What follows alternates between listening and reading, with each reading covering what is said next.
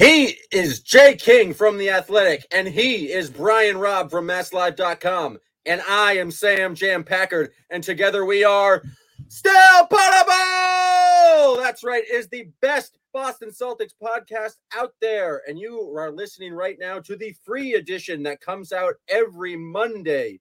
We are a Monday through Friday Boston Celtics podcast. And to listen to the rest of our content for the rest of the week, you can sign up on the Patreon, patreon.com slash still poddable. You can get in at the kids level for $5 and get the Tuesday and Thursday pod, or you can sign up and be a god and get uh, every single pod Tuesday through Friday. We'll be here every single day of the week with the best Celtics content and Celtics community out there, and we are still growing. We are coming to you on a Sunday evening, and the Celtics. That was good. That was good. That was also ad free, Did, guys. did you Ad write that down? I completely just off the top of the dome. Although I forgot right now to call him Brian B. Rob Rob, which um you know it's a mistake on my part. But Jay, I wanted to bring something else. When you guys were podcasting last week, you tried to call him that, but just called him Brian B. Rob, which I thought was an excellent take on a new nickname for him. B Rob is just his nickname. No, no, but you called him Brian B. Like Brian, and then just said B. Rob, and then didn't say Rob. It, like you like halfway committed to the bit. Well, B is my middle initial, so that, that works. That well, well then it works. no, no, no, it's not. It's not. All right, enough BB of the- Rob would be classic though. well, that's what I thought his name was. But enough of the tomfoolery. We are here, and the Celtics are still the lone undefeated team in the National Basketball Association. Uh, they've won their last three games against the Washington Wizards, uh, which was a blowout, and then it kind of got close, but it was really a blowout. A complete shellacking of the Indiana Pacers without Tyrese Halliburton, and then a much closer game, but still kind of solid victory against the Brooklyn Nets on Saturday.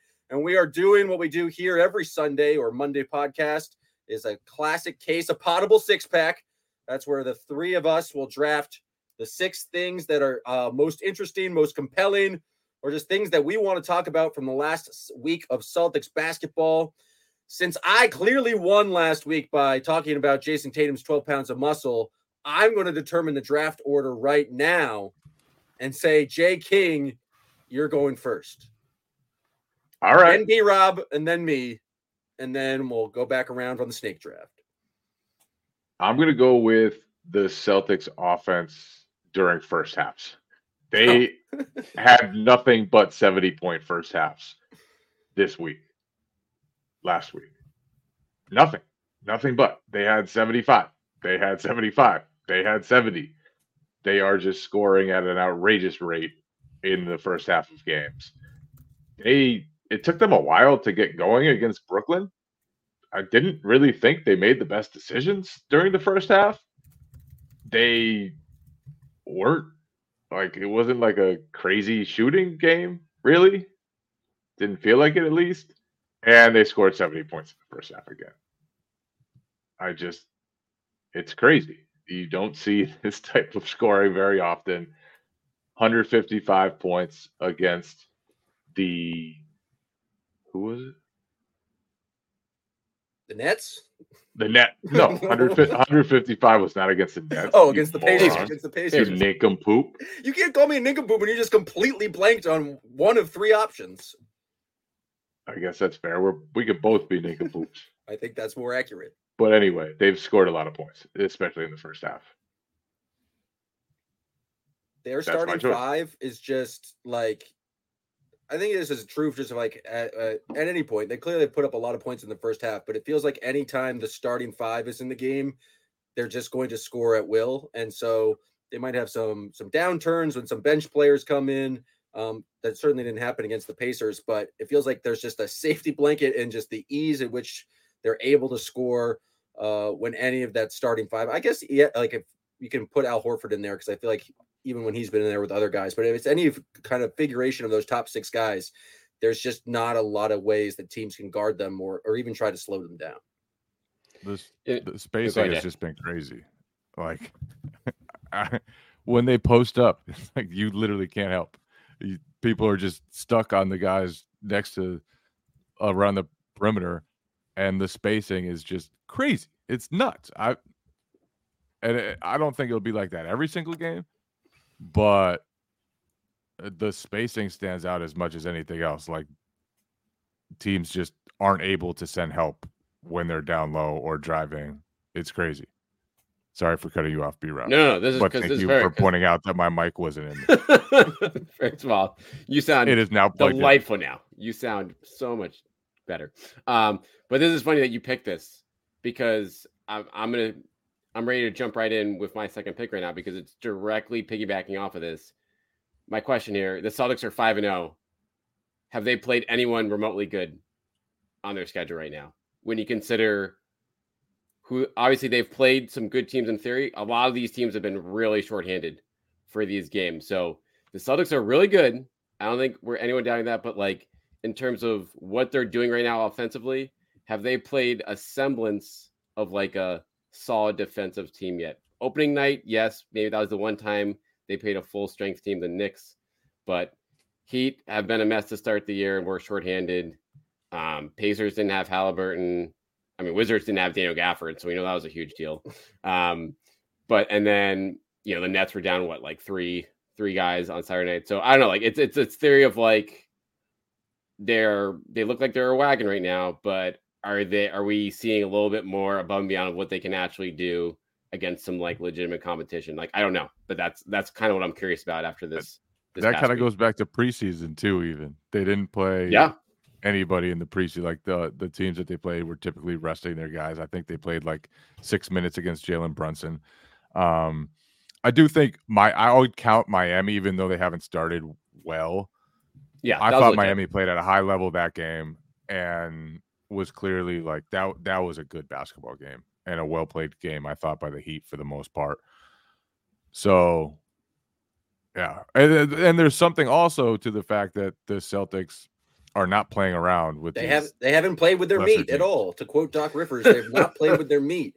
Um, they kind of did against Washington, and the bench really struggled. But I do think like then they came in and really kicked the shit out of the Pacers, and I think Brooklyn on Saturday night just was was making a lot of like good shots and hanging around, and I thought like kind of just being an annoying team. And obviously they didn't have um, you know, the great Ben Simmons or Nic Claxton but I do think the Celtics kind of brought in the starters back in in that fourth quarter, extended that lead, and kind of. Um, you're right. They have we haven't really seen them test at this point, but I do think they are just they're playing a very kind of serious basketball, and then every time they there has been some like, like slight adversity, at least in the first five games, very small sample size. I feel like they have responded quite well. Yeah, I mean, I, I how much adversity have they gone through?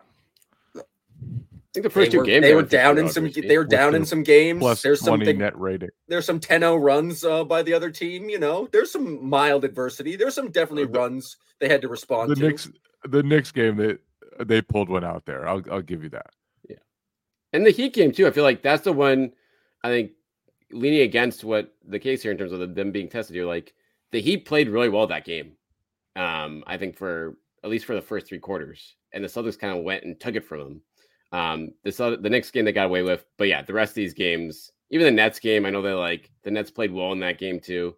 But when the South, when the Stars came in, when they decided they want to lock down, they took care of it, and then we all know what happened against the Wiz and the Pacers. So it is, it's almost like, what do you want them to do right now? Like, yeah, of course they should like, I should we knock them for like blowing doors against these type of teams? No, it's like this is what people wanted them to be doing a lot of last year, and they couldn't really do it wire to wire, and now they are, and that's like they don't control their schedule and they don't control who sits out, and so it is what it is. And it's kind of like two years ago when they started their turnaround. Yeah, they were beating the crap out of just nobody, like just destroying all of the worst teams in the league or all of the teams with their stars out. And but you could just see it. It was just the way they were playing, the the toughness that they were showing, the togetherness that they were showing. I, I feel like these five games no matter who they were against. Just the brand of basketball the Celtics are playing is just really impressive. My first pick, third pick in the draft.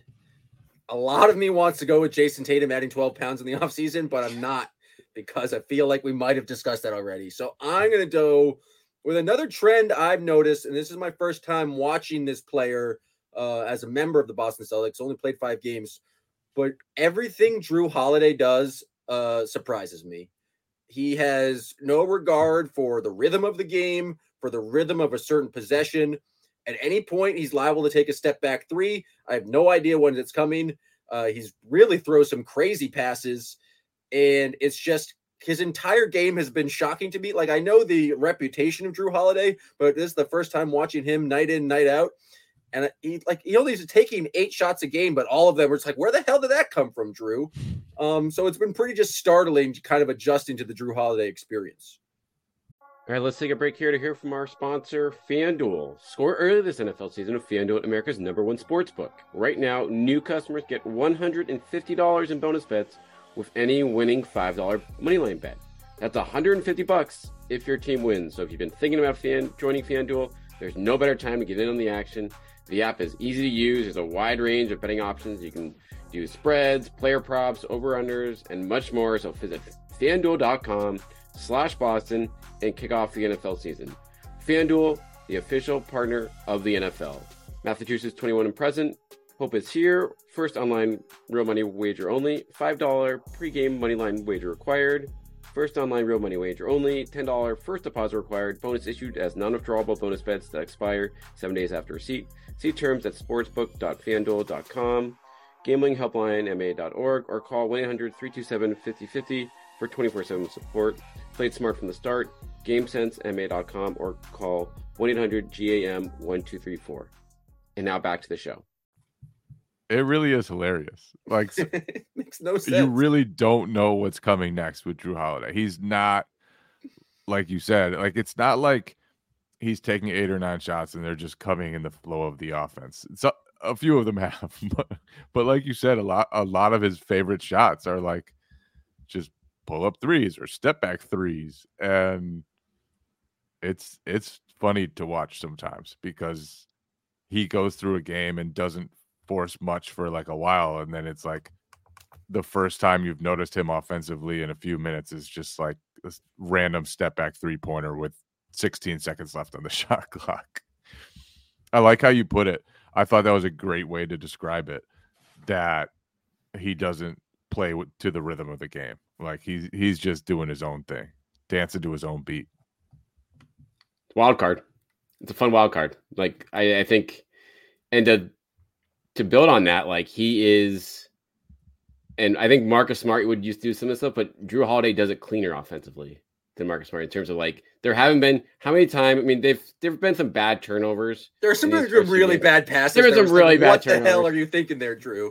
Right, but by and large, like his turnover percentage for the season is only like twelve percent, which is honestly a clear role for him. But he's like he's played relatively clean games, like even with the like boneheaded turnover too in there and because there's three or four or five other things he does that are great over the course, whether offensively or defensively, before every one of those. So it's like it's just with the weapons that have this offense, like, and he he knows, I think, not to mix it up too much in terms of like he's not taking 20 shots per game. They don't need him to do that. And so he he likes to mix it up just to get involved, but he's certainly not overstepping his bounds and and and just adding another tough element to cover for this offense.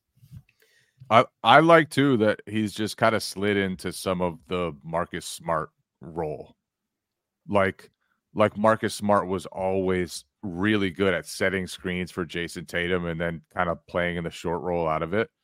The Celtics just have that with Jrue Holiday. And I I'm not I think Derrick White could have handled some of that stuff.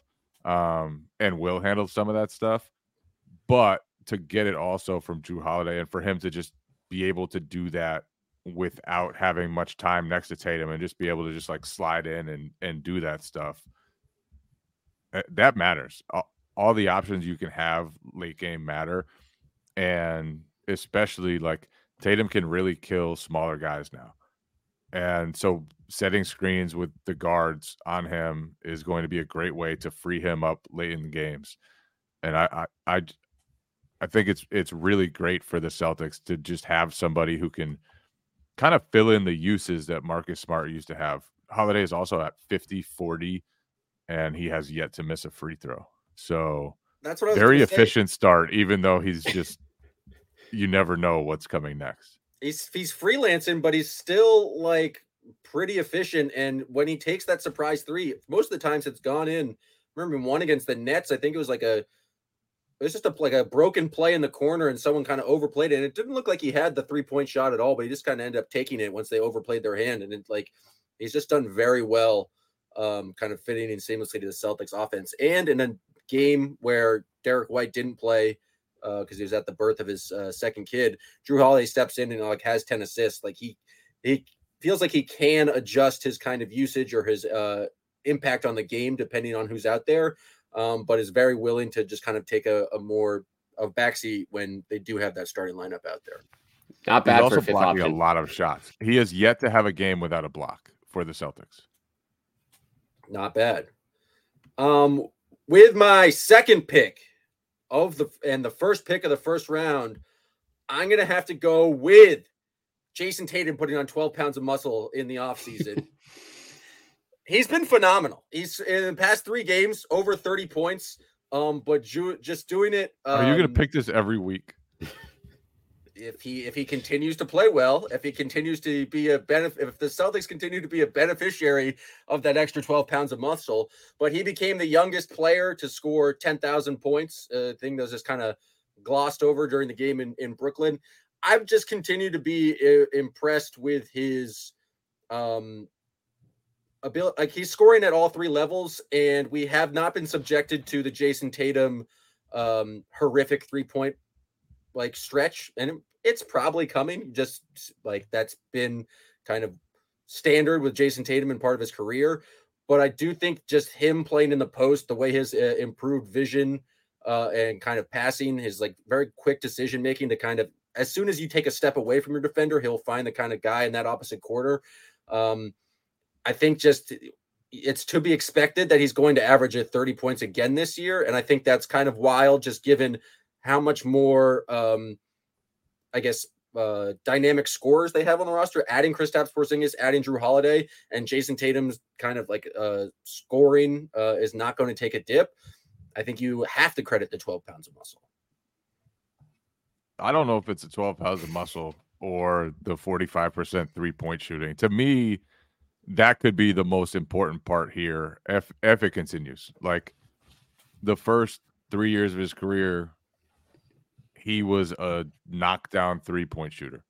He was a knockdown three point shooter off pull ups. He was a knockdown three point shooter off spot ups. And the last couple years, he's just kind of been a league average by the numbers three point shooter. Obviously, with the degree of difficulty, with the way they defend him, all that, he's much better than league average. But if he can get that back up, I think that's a, a huge, huge deal for the Celtics. Um, and we won't know that for sure for a while. And teams always guarded him the same way, no matter what, because they always knew that Jayson Tatum, if they weren't there, was going to kill them or believed he was going to kill them. But like, I just feel like him and Jaylen Brown too. He didn't shoot the ball particularly well last year they both had down years and they both had down shooting series in Miami when they lost, and it was a huge, huge deal for them. So the three point shot coming back and him starting off hot from from that distance feels like it, it could be a big deal. Or maybe it's nothing. Who knows? How much of that do you feel like is shot selection, Jay, for him from three? I feel like he's still taking a lot of really tough shots like I, I don't feel like it's totally shot selection. Like he has hit some really tough off the dribble threes. He has hit um even one of the catch and shoot ones he had last night was kind of like a sidestep with a pretty close contest. I don't feel like he's had the easiest diet of three point shots so far. I could I could be wrong there. I haven't like watched them all in a row to to make sure, but it just feels like he's hit a lot of really tough shots so far. And then he airballed like his the most wide open one allowed all year. So that's like perfect. By far the most wide open one allowed. But I agree with you. I think he's he's still mixing in at least one or two of like like the like the pull up sidestep, like ones that have always been tough shots for him. Like he doesn't need to do that as much, but the fact that you like he's still hitting those and hitting them at a, a much higher rate now, like that just turns a a a really good Celtics offense into just like, oh, what the hell do you do with this? Because when we go that with the, the, the 12 pounds of muscle, um, then it's um you're you're looking at trouble from all angles at this point. How do we know the 12 pounds of muscle isn't causing the three point shooting? Mm. How do we know there's not a causation loop there? Uh, Maybe there is. Maybe there don't know is. He also is like he only got to the line. Uh, I guess it's again where it's all small, small sample size caveat, but he hasn't really gotten to the line as much as he did consistently last year, and is still putting up these thirty point games. Um, but I just think he's he's the straw that stirs the drink, and he's like the Celtics offense has been very good, and they have so many weapons. But I think as we saw in the Nets game, down the stretch, teams are still going to double to try and get the ball out of Jayson Tatum's hands, and that feels like a reasonable calculation because he's still like, despite how much talent they have on the floor, is like obviously the most talented person on the team. And I thought I thought Joe Mazzulla said something um, same same Tatum topic, but kind of taking this a little little somewhere else. The other day, I, I think it was practice. Joe was talking about the the off ball stuff that Tatum does and the screens that he's setting and uh, being able to free up other guys and really free up himself too. Um, and Joe was like, "We had that last year at the beginning of the season, and then we got away from it." And that's very true. Like the the start, the first 21 games or whatever, when the Celtics offense was just lighting the world on fire, Tatum was making a living off with off ball cuts, off ball movement, off ball screens. And they did get away from that. And I don't know why they got away from it. I don't know what whether it was just the the whole offensive structure got haywire. They didn't stay committed to the principles, whatever. Um, but like their offense is in a really good place right now, and and keeping it that way, and and being willing to do all the off ball stuff because that's gonna really make things easier for him. Um, they need to they need to keep that up. Yeah, I feel like that's the sort of shit that like true contenders do. Like when you look at teams that like get the like that that part of the game is always consistent for them on top of what they do within you know make, being a tough shot maker. So yeah, I think that's a really good point by you, Jay. All right, we've had a lot of positivity here, understandably so. To talk about, we're gonna do the we're gonna do we got one. I guess one B-Rob, area of his concern. first his first pick was Your the first pick was negative. not That's true, that's true. No, you're right, no, Played no. yet. and, and No. now he's going with the second one. Well, who, who- what's what do you think I have? What do you think I have here? What's our Uh, one area concern on the roster right now? Bench. Did Payton Pritchard leave all his buckets in the preseason? I just actually looked at his numbers right now. He's shooting 29% from the field, 17% from three. Um, yeah, he's he's fine. He's gonna keep playing. Like this is just a slump here, but it's. I look at this more in like the big picture situation for this team right now. Like I think the team was incredibly high on him this summer. Obviously, gave him that big extension, um, which I think should age really well.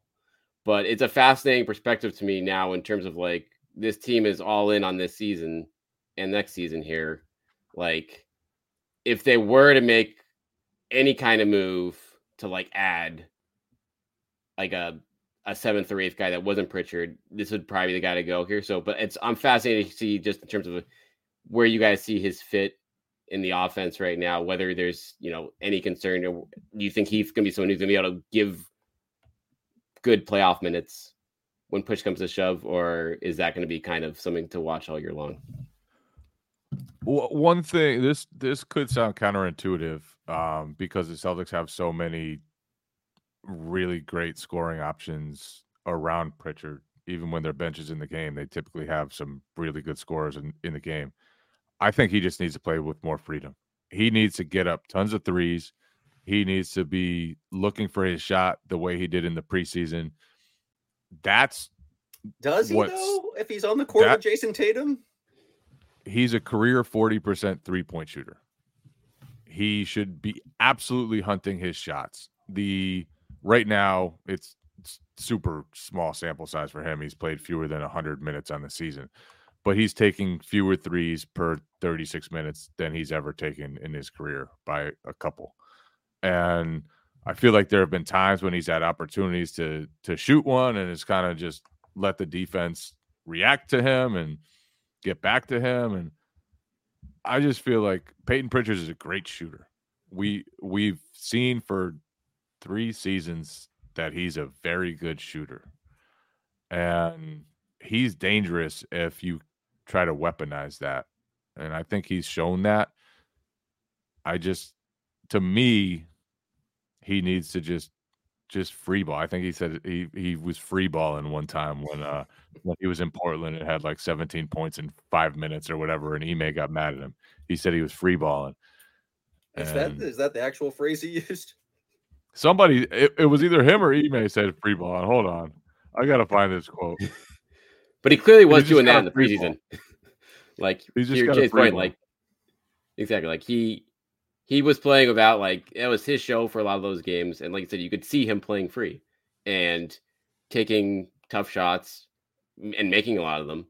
But yeah, but it's much like easier to do that when like Sam Hauser and Oshae Brissett are on the wings. When it then it's like, I feel like he's uh, the bench comes in and he's playing the way the rotation works, or uh, I think the the way they want it to is like White and Tatum are the first guys out, and then they come back in with Pritchard and Hauser, and Yeah. so I like I think it's a it's something that he definitely needs to make the adjustment to because we saw him uh, in the fourth quarter of the Pacers game where he's playing against uh, their bench unit and win the rest of the bench. Like he puts up 16 points there. Like he still kind of has that uh, playmaking and scoring in his game. I think it's just about getting comfortable and, and picking his spots um, because they're just popping into my brain. I don't know if it was against Washington or against the Nets. It's just like a couple possessions where he drove the ball and wasn't really sure what to do and got caught with a um, a jump ball and, and got tied up. And so I think it's about staying aggressive. And I think Jay, you're right. It's probably more about staying aggressive about taking three point shots when they're open and less about like him needing to be the one who probes the offense or being the main playmaker. Um, what you, I guess, I don't want to usurp your your third pick, Jay, but we're talking about kind of the the bench here. Um, so unless you were going to draft Luke Kornet, can we talk about Luke Kornet's appearance against the Nets uh, on Saturday? Let's talk a little Luke Kornet. Absolutely. Was that going to be your next pick, though? I just don't want to step on it. That was not going to be my next pick. All right. What did you guys think? Luke Kornet comes in, drops 10 points, got close to a double double. I was I promised two Luke Kornet double doubles by last Christmas. He's yet to get one to my knowledge, but I think that's like when I'm talking to other people out there who That are was a wild prediction. Robert Williams was hurt. Did you I thought he was going to get a. I thought he was going to get a lot of a lot more play than he did. He had some times where he had double digit rebounds, didn't get the points. Sometimes he got the double digit points, didn't get the rebounds. But I'm talking to I think Celtics fans, and I think we see this on the Still Poddable chat on the Patreon app, which everyone should be participating in. It's a fun time, um, especially during games. I think that like the consensus is that the Celtics, if they're going to add someone, they're going to need to add a kind of a backup big. And so we saw the rotation shift a little bit with Derrick White out, started double bigs. That means you're going to get more Kornet minutes. And I just thought he played a pretty solid game um, and showed what he's uh, capable of. Again, they're playing against the Nets, who didn't really have, uh, I would say, a legitimate center option. And so it sounds like he was playing against uh, amazing big competition out there. But I just thought he did a good job uh, rolling to the rim, had solid hands, and that's kind of what you needed to see from that bench group. I feel like the bench doesn't need to add to leads. They just need to kind of like sustain whatever the lead is and then just wait for the starters to come back in and they should be in good shape. But I thought it was a solid performance from Luke Kornet that needed to be recognized. yeah, I mean, I- good game. I, I agree. good game on the fundamental front for Luke Kornet in terms of being like, hey, this team is not playing any real big men for 80% of the game. Roll to the hoop, catch the ball, finish it, which is a big deal. Like for someone like Kip, he's usually passive in terms of that stuff, like looking to pass more than that. But he took care of business in that game after I think he didn't have a great first week of the season. So I think that's like any type of progress like this for him is something to build on. And with back to backs coming up, um, you know, in the next couple weeks here, he's going to get more and more chances. And like you said, Packard, like we're going to see what this team does with the big man situation. But if Kornet shows he can do this, you know, semi regularly when he gets 15, 20 minutes a night, like that's obviously a huge boon for, you know, their potential options down the line. Is it my turn now? It depends if you want to add to the Luke Kornet chatter or not. I have not much to add to that Luke Kornet. That was pretty thorough Luke Kornet conversation. uh, so my pick is Kristaps Porzingis switching quite a bit against the Nets and doing so in a pretty promising fashion. And I thought it was a super interesting matchup because it the Nets started Dorian Finney-Smith at center. The Celtics started two centers in Al Horford and Kristaps Porzingis. And so to be up against that team, which has a lot of like basically nothing but guards and wings and guys who can attack you off the dribble, to use Porzingis as a switcher, especially like late in the fourth quarter with an eight, 10 point lead, the Celtics switched Porzingis a lot. And I just thought he looked really good. Like he blocked Cam Thomas on one drive, like stayed with him the whole time, angled him to the other side of the rim, blocked it. He stayed up on, I think it was Dinwiddie, but stayed up like was right there, forced a miss, forced an air ball. He sw- had a switch on a Cam Thomas, same thing, like forced an air ball. And I just feel like Porzingis, most of the time, they're not going to switch him. But for him to be capable of that and for him to be capable of that in the double big lineups to allow you to keep your structure and to do it against a, a team with the Nets that was really a tough matchup for for that double big lineup.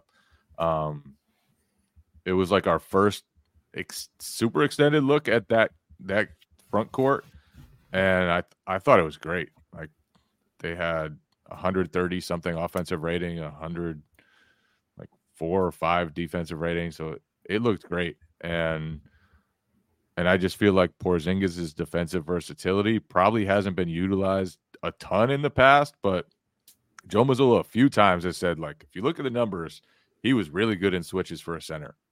And he knows what he's doing. Basically, he knows where he's supposed to send a guy. He knows like how to play the the tendencies. And and you could see it in, in that Brooklyn game. And so I thought of maybe not a, a development because he's a 28 year old who's been doing this for a while. But for the Celtics, they haven't used him in switching a ton. And for him to be able to hold up the way he did in the fourth quarter, even though the game wasn't really in doubt, um, it was still semi close at that point, and he just kind of shut the Nets down in in like three straight possessions when they were trying to hunt him. I just think that's a big deal. Yeah, there's definitely parts of that game where you wondered with the way the Nets were playing, like should they still be doing double bigs right now? Like what? Like this is kind of slippery slope. But to your point, Jay, like Porzingis, more often than not, has acquitted himself well in the perimeter in these spots, and that is as big of a litmus test as there is, especially going like for the postseason, because that is going to be the one place where teams are going to attack them time and time again. Him on the perimeter and switches, and if he can hold up he doesn't have to be amazing, just like fairly well on that front. If he showcases that over the course of the season, like he did on Saturday night, there, like that's that's taking away one potential big flaw for this team, and there's very few to pick from based on the first five games of the year. So like it's early, we'll see how he matches up, but I definitely agree with you, Jay. Like pleasantly surprised on that front so far. It's yeah, it, it, they're not. Good. Oh, sorry. Go ahead. I was gonna say it's important for like you never know what the Celtics defense is going to be. And so I feel like for them to just have that option of like, yeah, sometimes we're going to have Kristaps in a drop, but just at any point being able to switch up the defense and make teams uh, uncomfortable and not really know what's coming. I've liked that with the zone, and I just like that with Kristaps. You're not like locked into one specific style of defense with him, and I think that just makes the Celtics that much more dynamic on the defense end. Yeah, look, there, there will be a lot stiffer test than Cam Thomas and I don't know. Cam Thomas is pretty fucking Spencer good. Dinwiddie. Cam and, Thomas can ball. And there was one play when Porzingis just kind of backed way off, and Cam Thomas just shot an easy one. But I thought more often than not, Porzingis looked pretty good and impacted the shot. There was one play, Mikal Bridges hit a really tough like fadeaway on him, but it took like he went at him, did a spin move, got into a fadeaway, and Porzingis was right there to contest and made him take a really tough, like 16 foot jumper. And you'll live with that. If, if he can force the opposing team's best scorer to do stuff like that, then I just think the more options they have, the better. And he's not just like a a stationary rim protector. He he can move his feet a little bit, and he's smart enough to just and long enough to to give guys a little trouble in those situations. A good sign that he's healthy now too. Generally, like after the foot stuff this summer, like he just seems to be moving well. And I mean, it's a long year, but um, this is something I don't think we've seen much of in years past. Some of that scheme, but I think it just part of it. Like he's maybe in a better spot physically than he's been, you know, certainly in Dallas. And you know, we saw him play pretty well last year, but now he's got better defenders around him. Seems like we just completed noise. A poddable six pack. I didn't hear the noise because I was uh, yelling in my own ears, but I think it's time now to clear out the honorable mentions or any other possible notes, junk observations, bunk observations from the Nets game. Um, I'm shocked we've gone 35 minutes so far and have not talked about it, but Joe Mazzulla is wearing some of the wackiest sunglasses ever on Saturday night.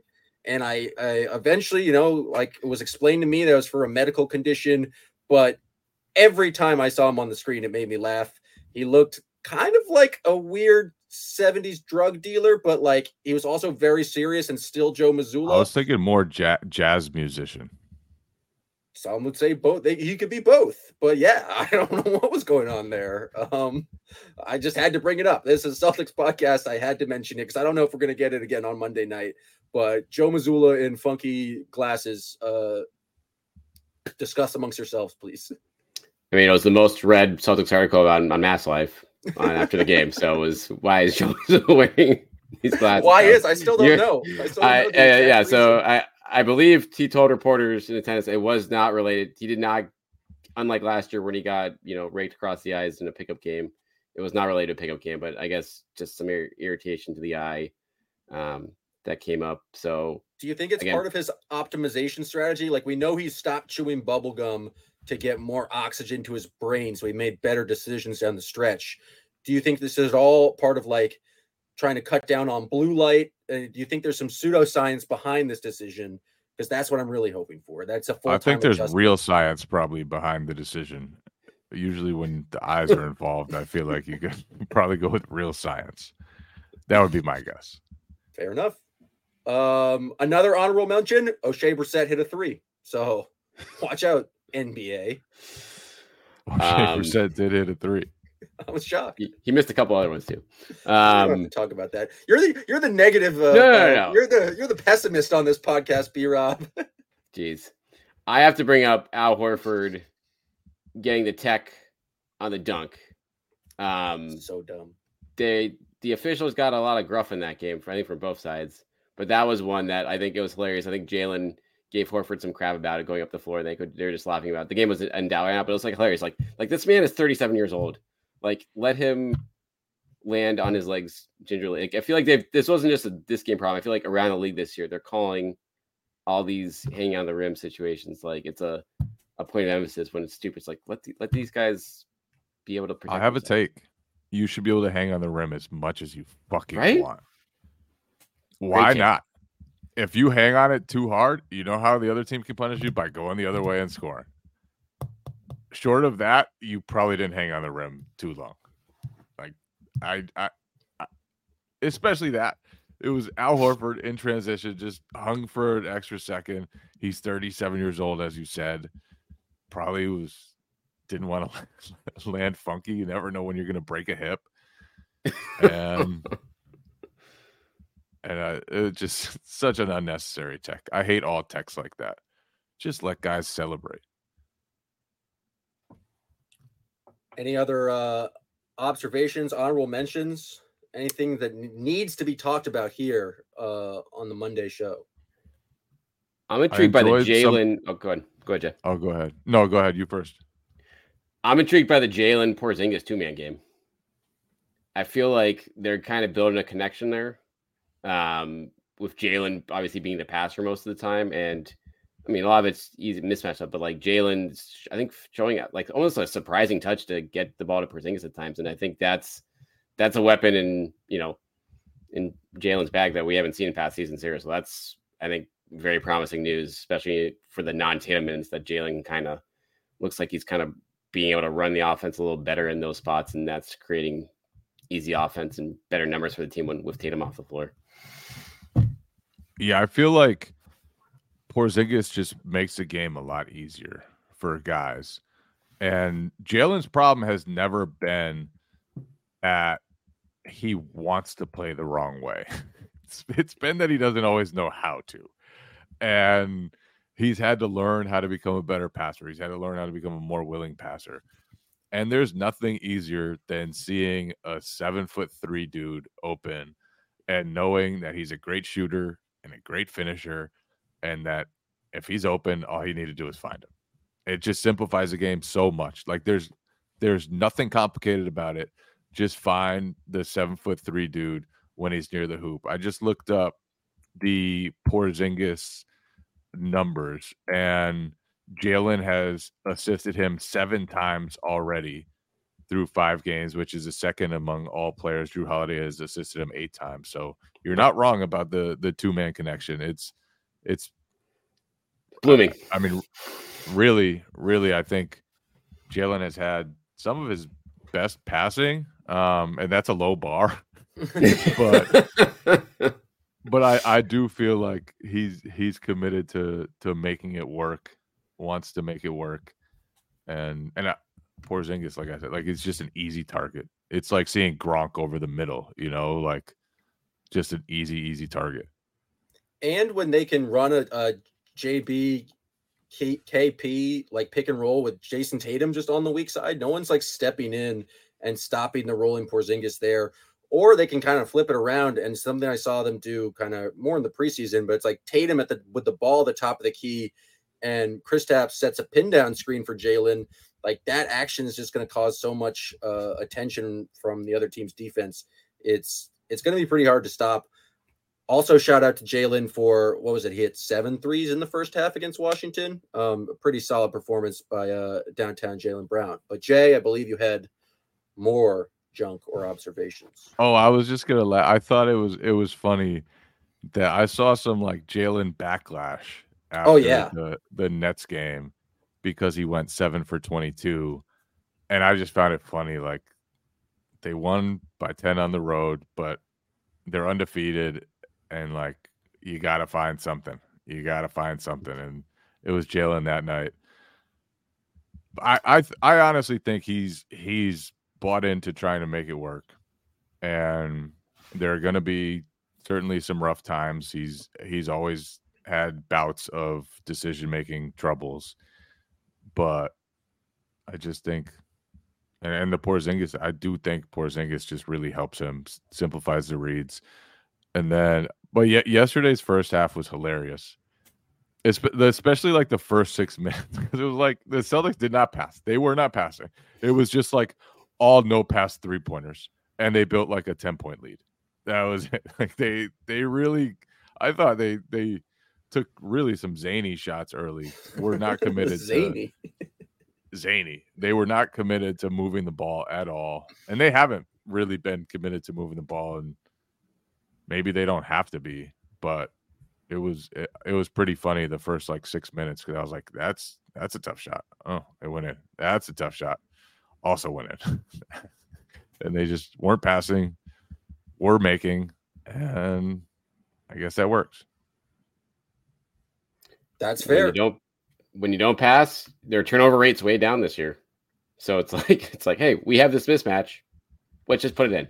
Let's like cut out the middleman here, and it seems to be working. So it is like it'll be fascinating to monitor that the year going on. But yeah, it's it's hilarious because it's like, why would you like they're getting these great looks, so they're think, yeah, I don't want to turn it up down a great look early just because they have it. Just like just just fire it up and see what happens here.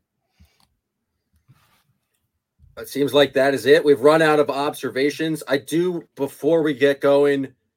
I know Jay and I talked about it after the game against uh, the Pacers, but Svi Mykhailiuk attempting a double pump dunk in the fourth quarter of a game. I just think I wouldn't be doing my job if I didn't bring it up again. And so I just thought we needed to kind of give it the proper respect. Shout outs to Svi. But you Shout guys have been listening to the free Monday version of Still Poddable. It'll be free on it's currently on the Winning Plays feed, which hopefully is still called the Still Poddable feed. But if you want the rest of our content for the rest of the week, go to patreon.com slash still poddable. We'll be here Monday through Friday. sign up at the kids level, get the Tuesday and Thursday show, or come in at a God level and get every single show for the rest of the week. We've been doing post game pods. They have many games this week, so we'll be uh, releasing a pod after the game against the Timberwolves on Monday night. The pretty huge game against the Philadelphia 76ers. Uh, some might say their first real test of the season on Wednesday night. So if you want to come on down, join the the Still Poddable show, the community, hop in and talk with us on the chat. Uh, be more than appreciated. Really trying to build a fun Celtics community here, and yeah, we just we've consistently been growing since we started this, since B Rob came aboard, and uh, should be pretty exciting. So tune in, tune out, drop in, tune out. What's that phrase from the '60s? You guys know what I'm talking about. Timothy Leary. Anyone? Anyone? No, Who? Yeah, nothing. nothing. What team did he play for? uh Harvard. He was a Harvard professor, got uh real into psychedelics. No? Nothing? All right. Thanks for listening, folks. Who? Timothy Leary is a pretty famous person. In what realm? Life.